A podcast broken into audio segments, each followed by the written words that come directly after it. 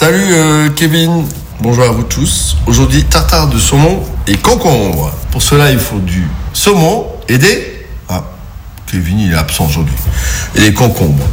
Alors, euh, les concombres, on les épluche, on les vide à l'aide d'une cuillère, on les coupe en petits cubes. Le saumon, on coupe en petits cubes.